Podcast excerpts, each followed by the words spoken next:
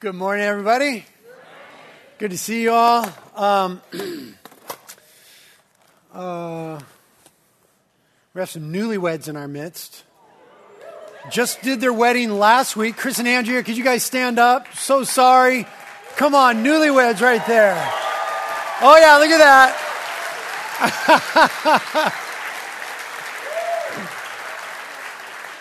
a kiss and a high five. That's good. That's good. That's going to be a good marriage, actually. There's, there's a lot to be said there. A kiss and a high five. Um, wanted to recommend a resource for you guys as we are reading through Scripture together this year. When I first started reading the Bible many years ago, someone gave me, I can't remember who, a life application study Bible. And this was a tremendous help to me early on in my Bible reading. Like anyone else, when you first start reading the Bible, you, it's just a lot that you're like, what, what does this mean? And I didn't even really care what it meant as far as I wasn't interested yet in context or the first century context or the nuances of the Greek or the Hebrew or any of that stuff. I just want to know, like, what does this mean for my life? I'm just trying not to, like, you know, I'm not going to tell you what I was trying not to do, but it was pretty, it was pretty, it was pretty legit. So, uh, I mean, illegit. So I was just like, what? I was, I was, reading the Bible. I just want to know what does this mean for my life? And this life, life application Bible was huge for me. My wife and I got these. We started reading through these, and this was our go to Bible for years. It just has at the bottom of every page tons of helpful notes pertaining to exactly that. What does the verse that you just read mean for your life? How does it apply to your life today? Very basic, simple stuff, but really helpful. So uh, I still refer back to this. We want to recommend this to you as a resource, especially if you're new to regularly reading the Bible this is invaluable. So we have them available for you at both campuses here in Carpinteria and Ventura in several different translations. You can pick them up, and I'm sure that you'll be blessed. If not, money back guarantee. Why not? No problem. Okay, we are continuing in the book of Matthew. Let's open up to Matthew chapter 3. Matthew chapter 3, remembering that our Ventura campus is joining us for this sermon, and we love them so much. Ventura campus.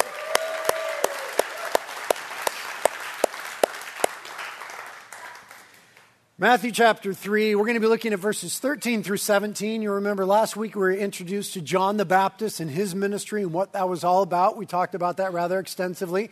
Today we're going to see the baptism of Jesus, and I've entitled this message for verses 13 through 17 Identification and Identity, Humility and Glory.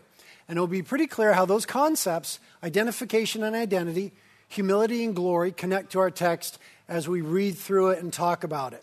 So, again, the third chapter of Matthew, verses 13 through 17, I'll be reading and preaching from the New American Standard Bible. It says in verse 13 Then Jesus arrived from Galilee at the Jordan, coming to John to be baptized by him. But John tried to prevent him, saying, I have need to be baptized by you, and you come to me? But Jesus answering said to him, permitted at this time. For in this way it is fitting for us to fulfill all righteousness. Then he permitted him. And after being baptized, Jesus went up immediately from the water, and behold, the heavens were opened. And he saw the Spirit of God descending as a dove and coming upon him.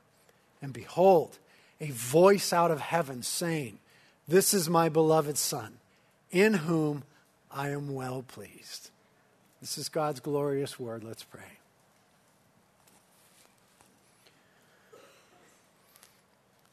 Father, we ask that you would this morning together give us understanding of your word. What it tells us about Jesus, what it reveals to us, Father, about your love this glorious salvation that we've been given in Jesus because of your love. And then, of course, Lord, what it means for our lives, how we ought to think, live, act, and feel in light of what the text says. So give us understanding. And please, Lord, we ask together that you would help me by your Spirit to teach and preach in a way that would help us to understand. And that you would then, by the power of your Holy Spirit, transform our lives to be a more full reflection of your love and your glory. We ask this together in Jesus' name. Amen. Amen. As we begin to talk about this rather famous text, the baptism of Jesus, that most of us have probably read several times, I want to present to us a sort of connected text, which I think lays a good backdrop for the themes that we're talking about that come up in this, uh, in this text identification and identity, humility and glory. And that's Philippians chapter 2, another famous text about Jesus. So let's just read this and let it be sort of a backdrop to talking about the text in Matthew. It says about Jesus in Philippians 2 Though he was God, he did not think of equality with God as something to cling to. Instead, he gave up his divine privileges he took the humble position of a slave and was born as a human being. When he appeared in human form, he humbled himself in obedience to God and died a criminal's death on a cross.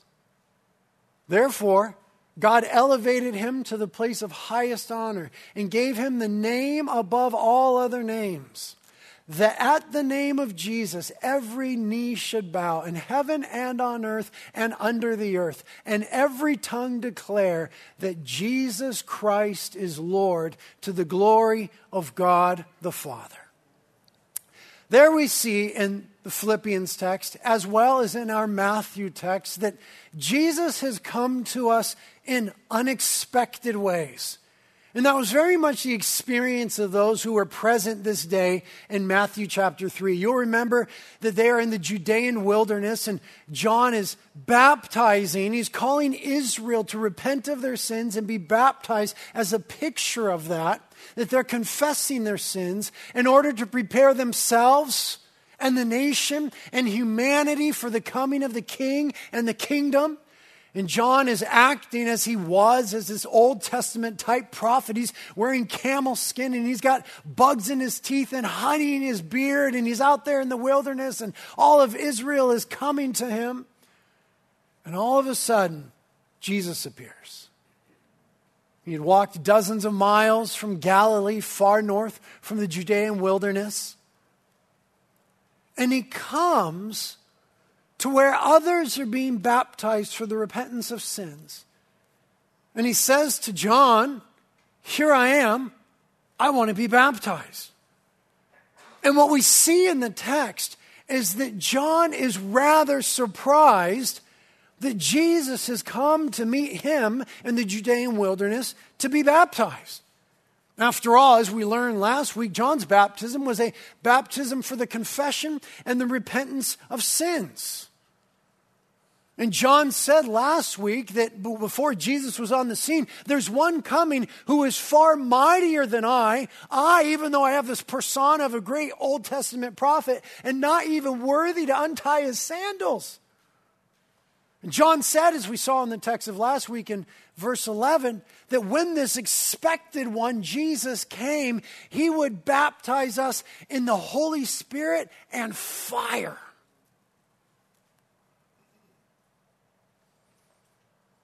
And Jesus didn't need to repent. It's one of the core scriptural understandings about Jesus is he had no sin. And John affirms that by saying, "What are you doing?" And Jesus certainly was greater. John's ministry was a preparation for Christ's ministry, not Christ's for John's.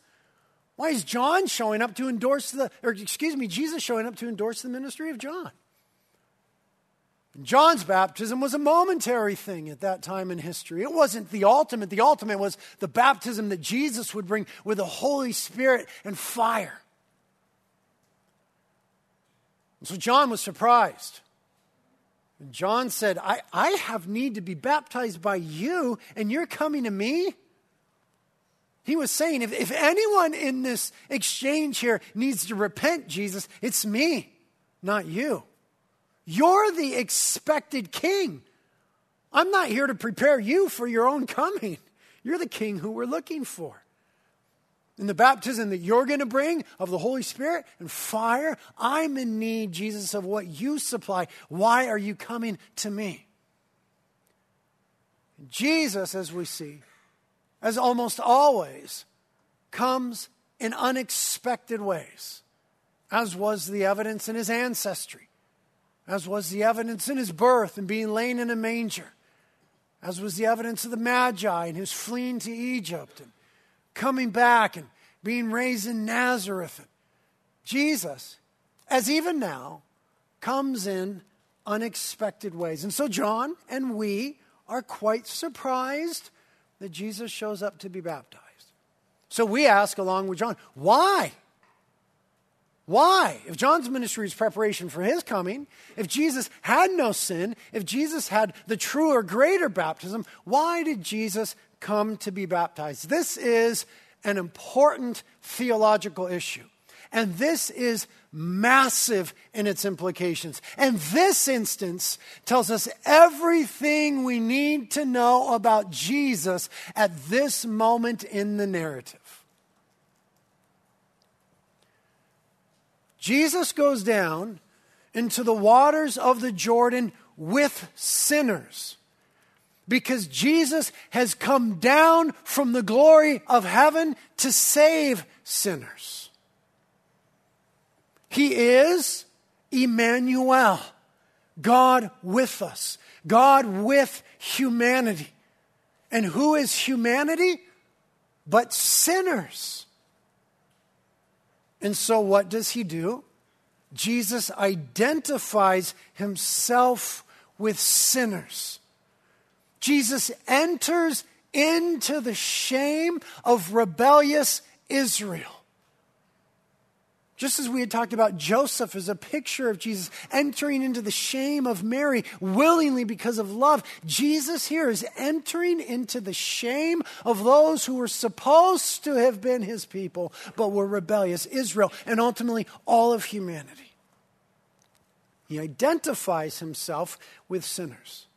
So that we could say then, if this is the beginning really of the ministry of Jesus, that the first thing Jesus does for the human race is go down with us into the deep waters of repentance.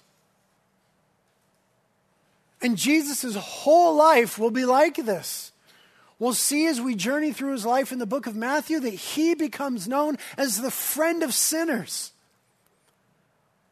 He's the one who will keep company with those whom no one else will keep company with prostitutes, outcasts, rebels, traitors, drunkards, the sexually immoral, financially corrupt, the socially unacceptable.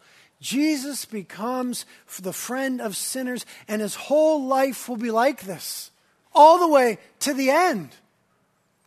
Jesus' ministry ends on a cross between thieves, but it begins in a river among sinners.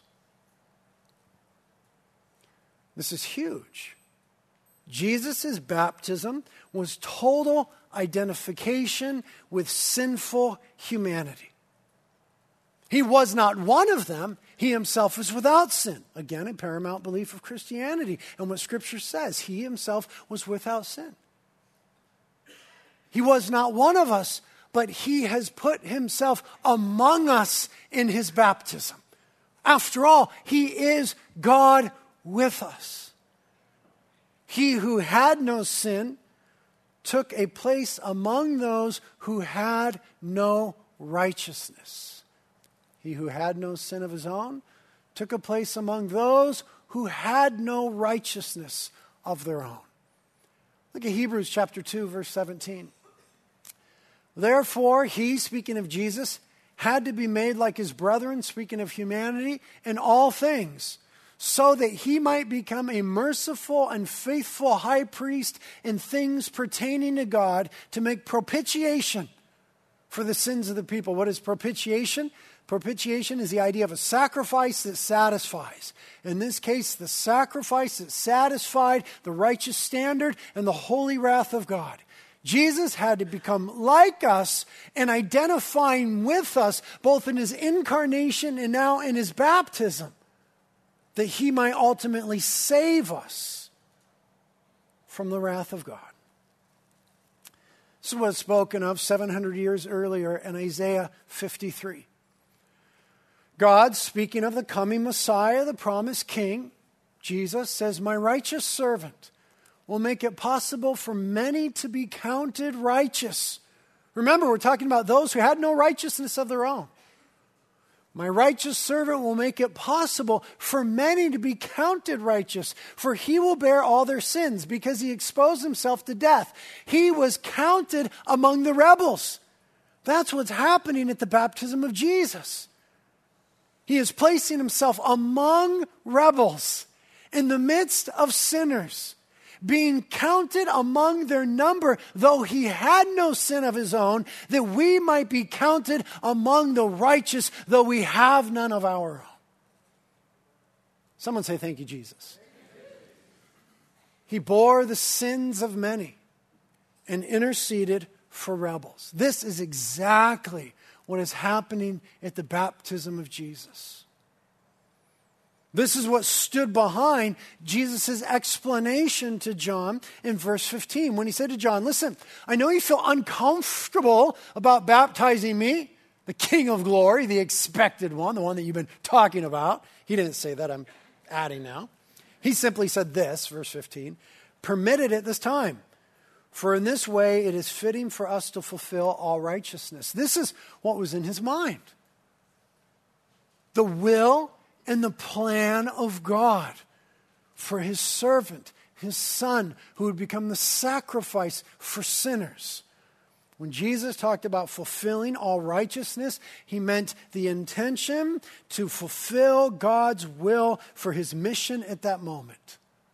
God's good pleasure in saving humanity, to identify with sinful humanity that he might ultimately save us from our sin.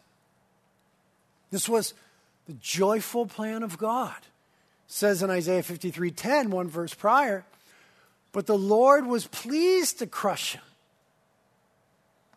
This is pretty profound language when you think about the reality of the cross. The Lord was pleased to crush him, putting him to grief if he would render himself as a guilt offering. And the good pleasure, the will of the Lord will prosper in his hand. That is why Jesus is being baptized, because it was the plan of God that he would step down from glory into the midst of messy humanity, us, our story, our lives. And in the incarnation, and pictured here in his baptism, fully identify with our messiness, being free from a mess of his own fully identify with us in our brokenness, being unbroken himself. Fully identify with us in our sinfulness, he being without sin. This is the theological concept of concepts of identification and substitution. Identification and substitution. Again, in his baptism, Jesus identified with sinners so that he might be the substitute for sinners on the cross. In his baptism, he identified with us so that he might ultimately be the substitute for us on the cross. Does that make sense? The idea of identification and substitution. This is how, in the economy of God, salvation works Christ dying in our place. And this is essentially identification and substitution, how our salvation is initiated. Similarly, or flipping the coin, we identify with Jesus as our substitute through faith, but pictured in baptism. This is what Romans chapter 6 says. Have you forgotten that when we were joined with Christ Jesus in baptism, okay, this is identification language, joined, right? We weren't There, this is identification. It's talking about our baptism, not Christ's baptism now. It's talking about Christian baptism, this identification language. Have you forgotten that when we were joined with Christ Jesus in baptism, we joined him in his death? That's the part that I mean we weren't there. We identify with him in his dying, his substitution for us. For we died and were buried with Christ. Identification by baptism. Just as Jesus' baptism was a picture of his identification with us in our sin, our baptism became the picture of our identification with him and his work upon the cross. Continuing in verse 4. And just as Christ was raised from the dead by the glorious power of the Father, now we also may live new lives. Okay, here's where you got to lay hold of this for a moment. In its implications, identification and substitution are real. They're not make believe things. It's not like a stand in in a movie or something like that. I mean, they're real in the sense that math is real. Two plus two really equals four. It, really does. And if you try to substitute a three for one of the twos, you don't have four anymore. It's really meaningful what is pictured there, what's identified by the figure two and two and four. There's real substance behind it in the same way. In God's economy, Christ identifying with us and being our substitute is real. It's not make believe, it's not like uh, Sunday school with little felt figures on a board where, you know, whatever. This is like something God has really done in the incarnation and the cross of Christ. Picture by that fact, now we also may live new lives. It's not talking about mere intellectual assent. It's not that Jesus kind of came along in the Jordan and went, Here's the deal, guys, this is cute. You're all being baptized out here by this bug eating, honey bearded guy. This is really neat. I'm going to do it with you guys so we just kind of feel like team spirit. Right? This wasn't a corporate retreat. That's not what's going on here. Like, okay, I'll do it with you. Look together. In the economy, and the power of God, this was something real taking place when God draped himself in humanity and identified with our sinfulness. Since, verse 5, we have been united with him in his death, identification again, but real in the work of God, we will also be raised to life as he was. We know that our old sinful selves were crucified with Christ. Man, how did that happen? We weren't around 2,000 years ago. We, we, we weren't nailed there. But in some real way, in the economy of God, through the work of identification and substitution, we were.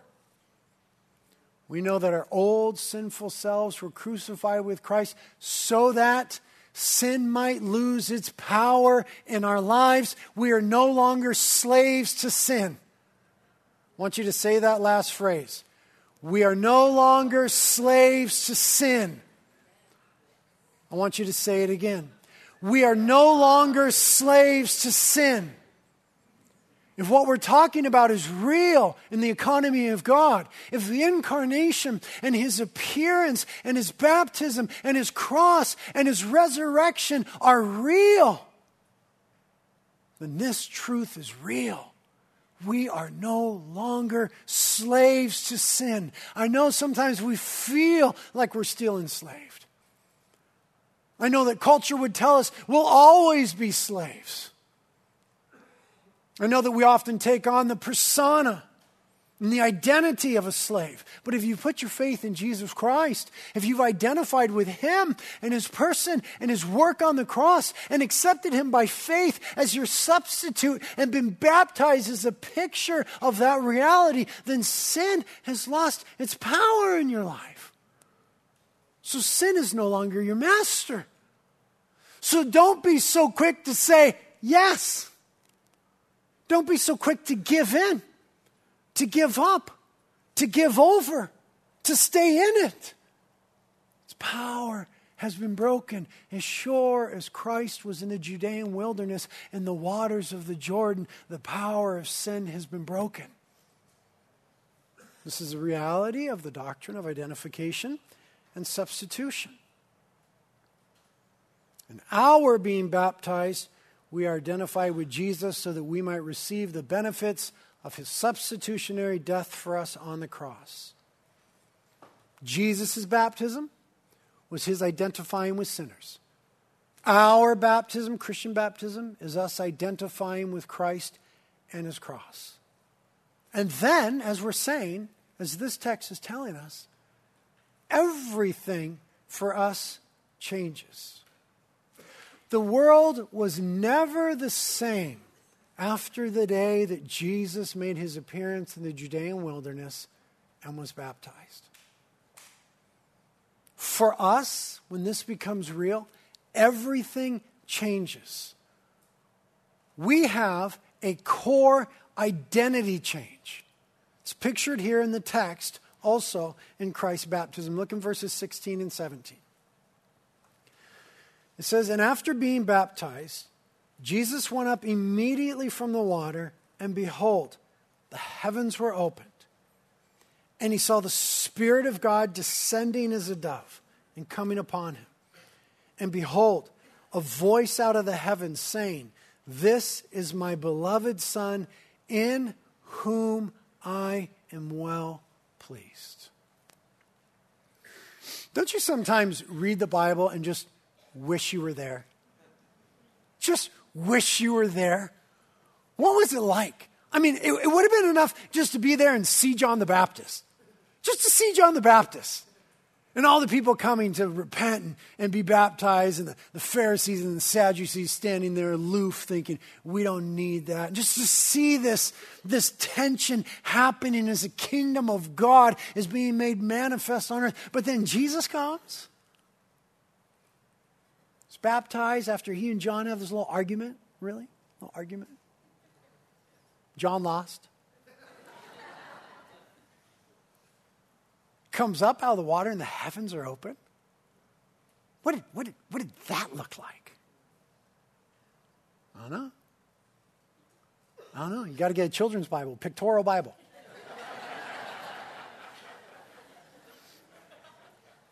Even that won't tell you what it felt like. What was the experience like? Christ comes out of the water. The heavens are open. And then the Spirit descends like a dove. What was that like? Well, you've seen the kids' Bible, and you know what a dove looks like. I don't think it was anything like that. I mean, it was like a dove. I, I don't think it was a, a bird. Maybe, I don't.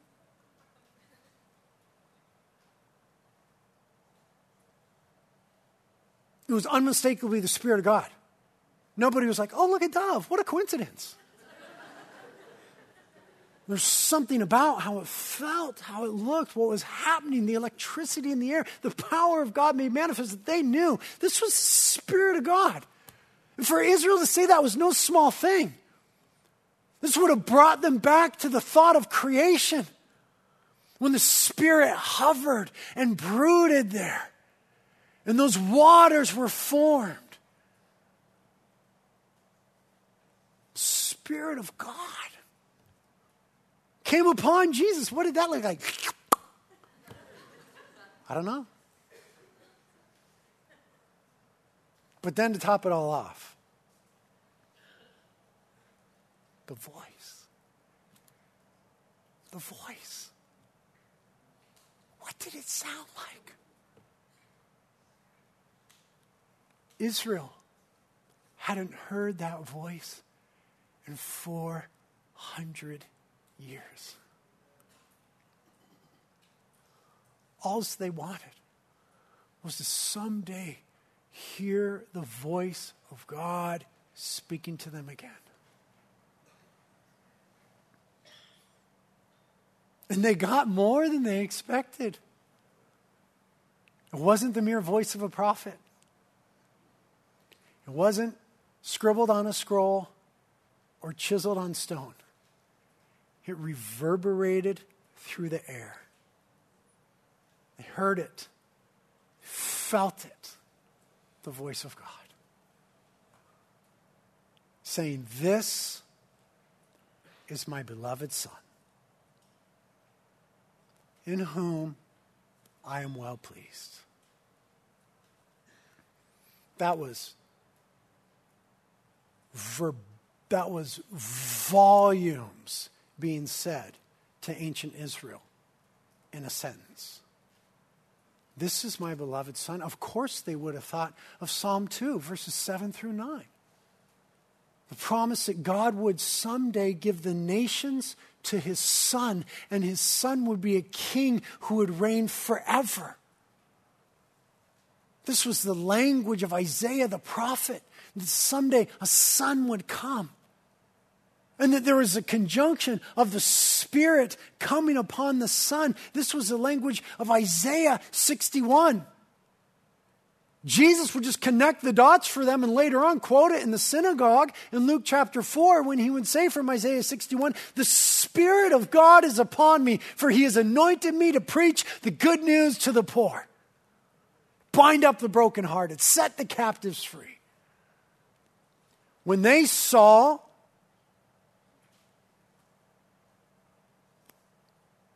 this experience of God made a lot of sense. The prophet, the expected one, the Spirit, the voice of the Father. I don't know if they got the Trinity at that moment, but it's there. All of this happening in the Judean wilderness.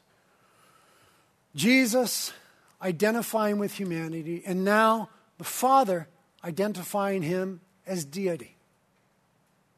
This is my beloved Son, in whom I am well pleased.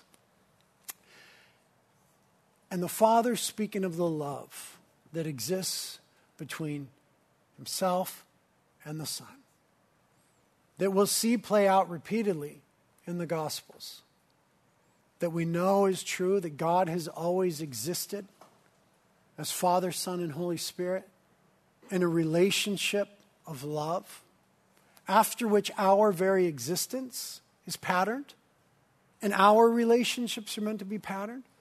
An eternal relationship of love that we, through salvation, have been invited into. And it speaks of the nature of God's love. For it was before Jesus did anything in his ministry that the Father spoke to him and said, This is my beloved Son in whom I am well pleased. You know what we would have done? We would have waited until Jesus pulled off the cross and the resurrection and the ascension to glory and probably the second coming too. Because we withhold those sort of things for performance generally. Not with our little babies. But after about the age two, you better perform well. This is not the love of God. This is a picture for us in the time space continuum of the way that God's love has always been throughout of eternity and comes to us in its unconditional nature. This is my beloved Son, in whom I am well pleased. Before Israel, you've seen him do anything. Before he's had the opportunity to obey me all the way through Gethsemane and the cross, I am pleased with him. This is the language, the new language of identity. There's two key issues that are settled here for Jesus before he begins his ministry the issue of identity and the issue of power. The power one is the Holy Spirit coming upon him. And we will see in his life, in his time in the incarnation, Jesus ministered by the power of the Holy Spirit. And we see in his life, in his time incarnate, that Jesus ministered out of his identity as the beloved Son of God. In other words, he never did his work in order to have to gain the Father's approval. He did his work out of a place of already having been approved by the Father in his unconditional love. This is a picture for us. This identity thing, Jesus being the beloved Son of God, is what gets him through Gethsemane. In Gethsemane, the dark night of the soul, and we will all have our Gethsemanes. When the hardest thing in the world, listen to me, when the hardest thing in the world to do is trust God. That's what Gethsemane is. It's when life comes to that moment when the hardest thing to do is trust God. Jesus was able to say, Father, not my will be done, your will be done. Because he knew that the Father loved him perfectly. Therefore, he could trust him in the moment of Gethsemane. This is the essence of the Christian life. This is the essence of the Christian life. These truths seen here in the baptism of Jesus of spirit and identity as the beloved. This is the essence and the whole of Christian life.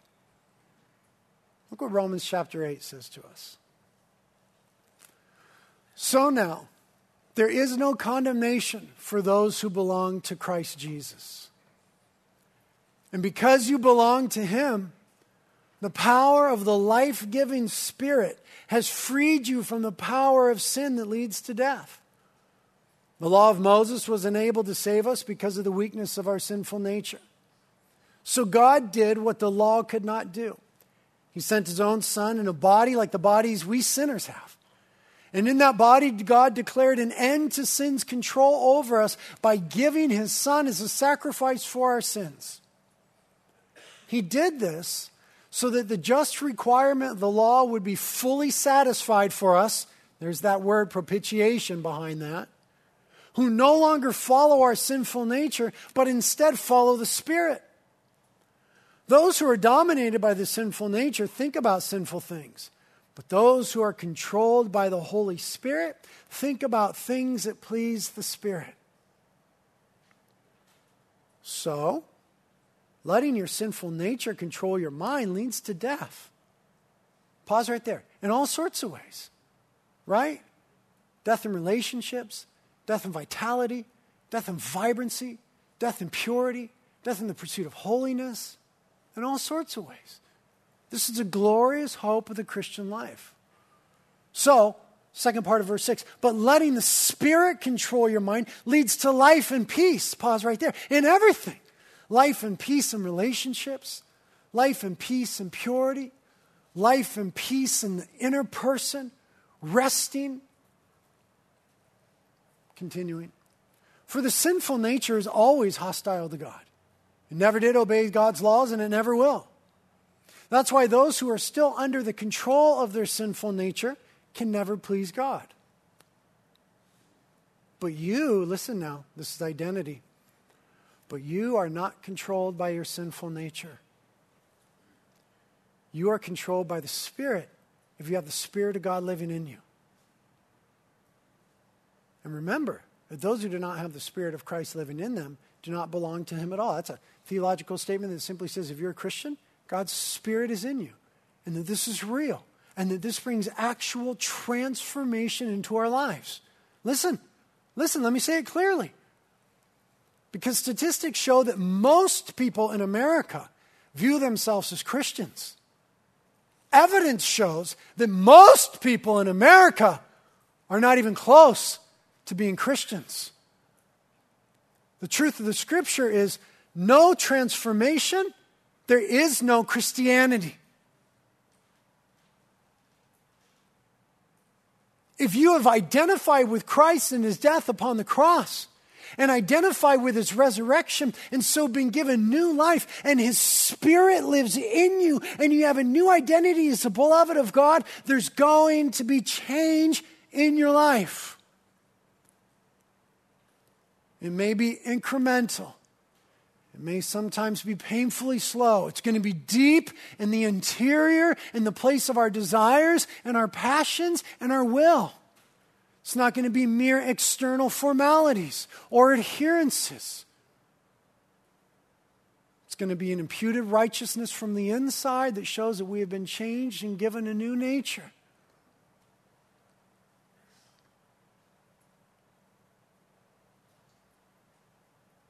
If that isn't there, then you don't have a new nature. You've never experienced putting your faith in Jesus Christ, being forgiven of your sins, and born again, and being given the gift of new life by His Spirit in you, and receiving a new identity as a beloved of God. If all that happens and there's no transformation, then that never happened. Logic. But if it has happened, that God's Spirit is working in you. And we need to hear these truths that we are no longer controlled by the flesh and sin. There may be a battle, but let me tell you who wins arguments Jesus. Just ask John. Verse 10 And Christ lives within you. So even though your body will die because of sin, the Spirit gives you life because you have been made right with God. Justification. The Spirit of God who raised Jesus Christ from the dead lives in you. And just as God raised Christ Jesus from the dead, he will give life to your mortal bodies by the same Spirit living within you. Therefore, dear brothers and sisters, you have no obligation to do what your sinful nature urges you to do.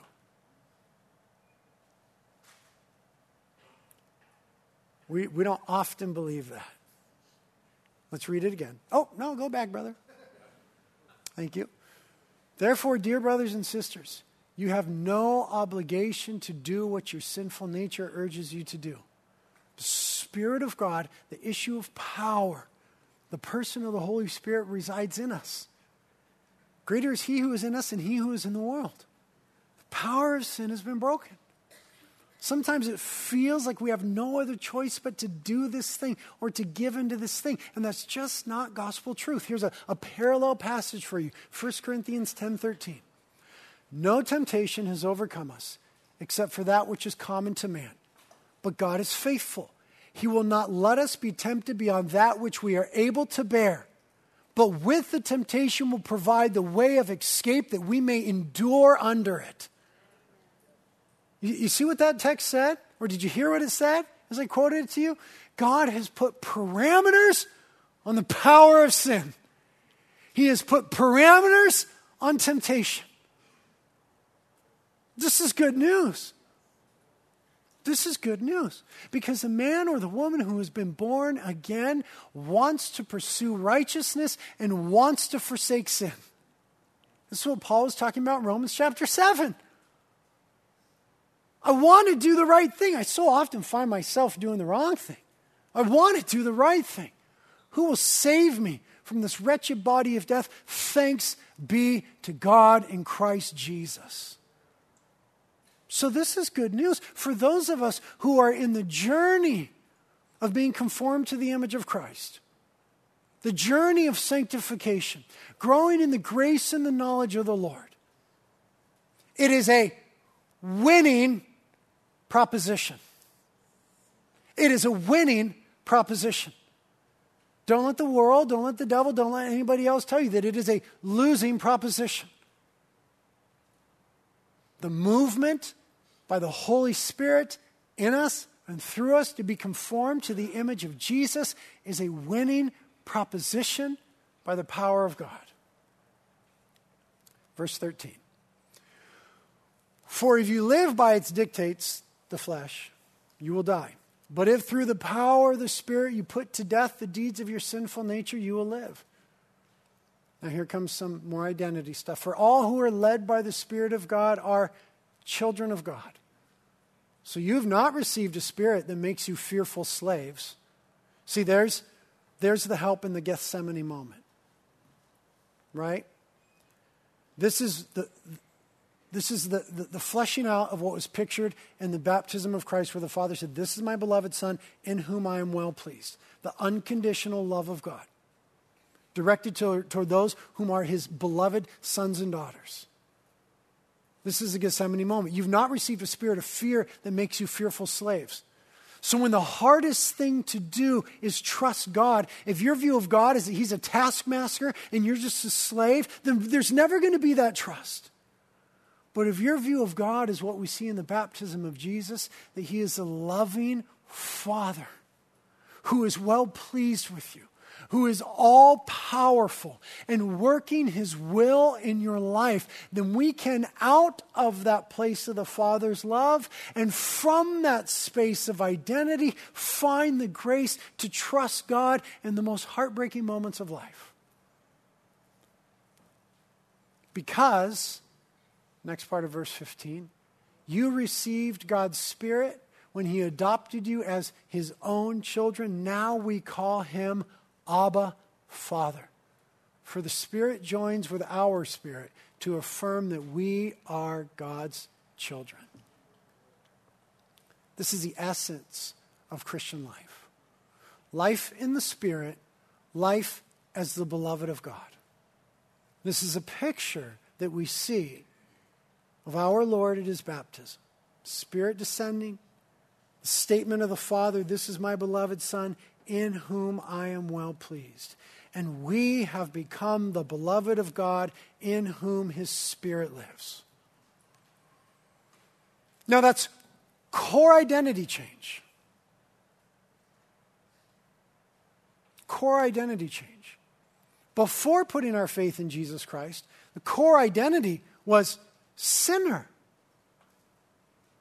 rebel.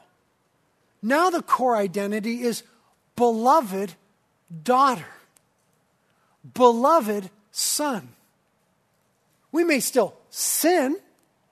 So we may be able to say on occasion, the New Testament says this, that we are sinners in the sense that a surfer surfs. Amen. But it's not the core identity. The core identity now for the Christian is beloved son, beloved daughter. The Father says of you, You are my beloved daughter, in whom I am well pleased. And the space and the place and the chronology in which this happens in the lifetime of Christ tells us that that is apart from our ability to perform or our failure to perform. That's why it's gospel, good news, not good advice.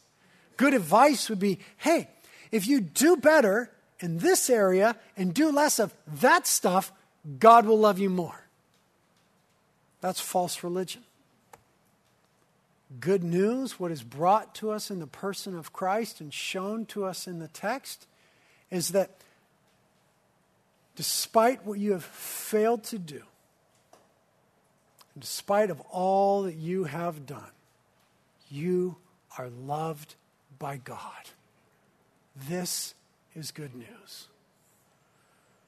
And this is big time, life changing theology.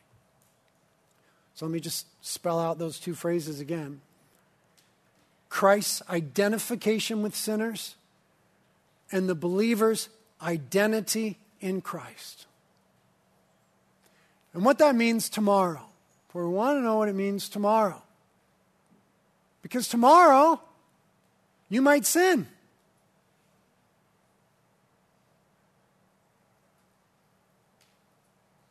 So, what does the beloved of God do when they sin?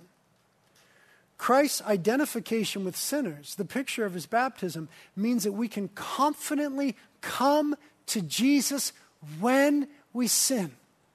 This is also part of the good news. This is somewhat counterintuitive to our performance oriented, radical Western individualistic Americanism, which says, don't come to me unless you've done well, and our deeply held, demonically formed, religious sort of bent. This is why I can't go to God unless I'm doing well. These things are earthly and demonic. The good news is that when we sin, we can run to Jesus. For Christ ran to us to be among us and identify with us in our sinfulness. We don't deserve it. It's like Peter. Peter in Luke chapter 5, when he finally saw the power of Jesus at the great catch of fish, Peter said, Jesus, depart from me, for I'm a sinful man. There was that performance oriented thing, that I need to earn it religion sort of thing, and it was contrary to the Jesus thing. The Jesus thing is he came to be numbered among sinners, that when we sin, we can run to him, not from him. Look what Hebrews says. For we do not have a high priest, speaking of Jesus, who cannot sympathize with our weaknesses, but one who has been tempted in all things as we are, yet without sin. There's that important doctrinal point. Therefore, let us draw near with confidence to the throne of grace. Notice it's a throne of grace, not a throne of merit. It never says that. It's not the place where we get to go when we've done well. No such place. It's a throne of grace and grace alone. It is for those who have not done well. Therefore, let us draw near with confidence to the throne of grace so that we may receive what we deserve. Not what it says.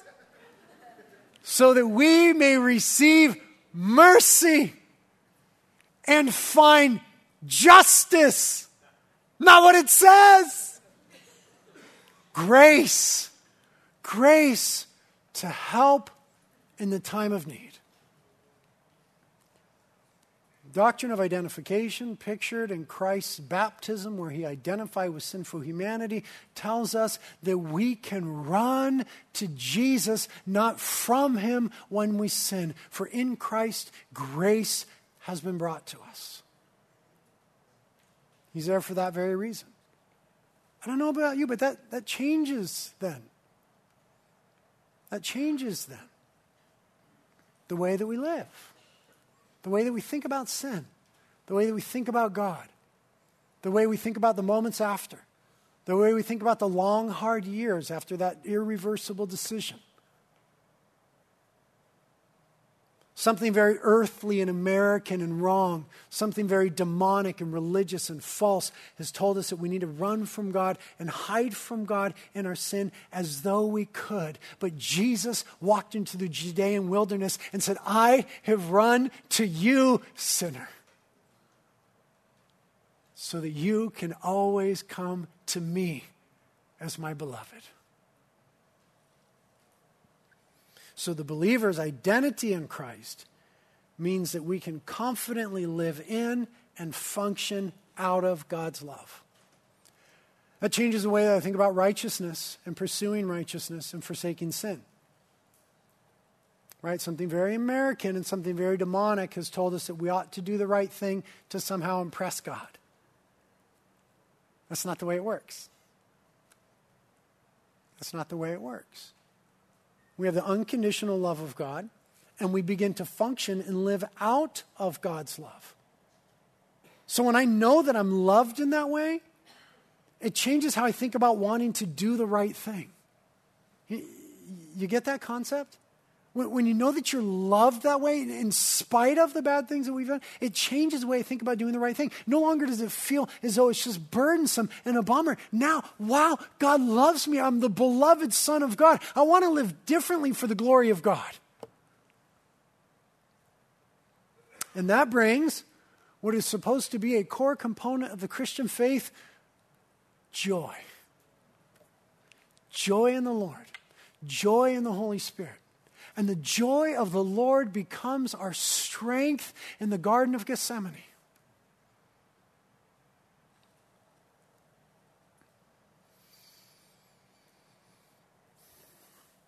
So,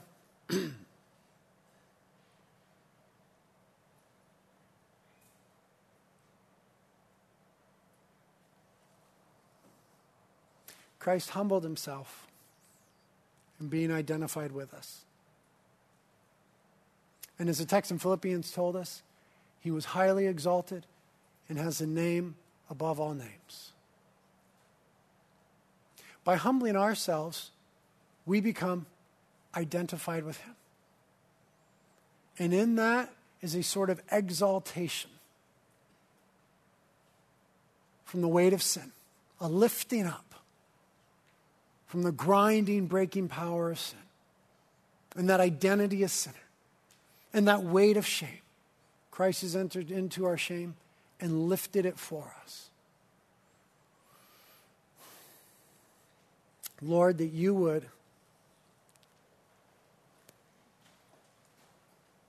cause these things to thrill our hearts. I just don't know what else to say, Lord. I realize I had no close to my sermon there. And I ask the Holy Spirit you would close it for us by causing these things to become wonderfully real to us and bringing us, who were once merely sinners, who are now the beloved of God in Christ, great joy. Thank you for the grace that has been brought to us. Teach us what it means to live out of this identity as the beloved of God. Teach us how to, even today, even right now, even in the midst of the sinful stuff that we're fooling around with, to run to you, Jesus. Thank you that your throne is one of grace. Would you find us today as those in need of it? We ask in Jesus' name. Amen.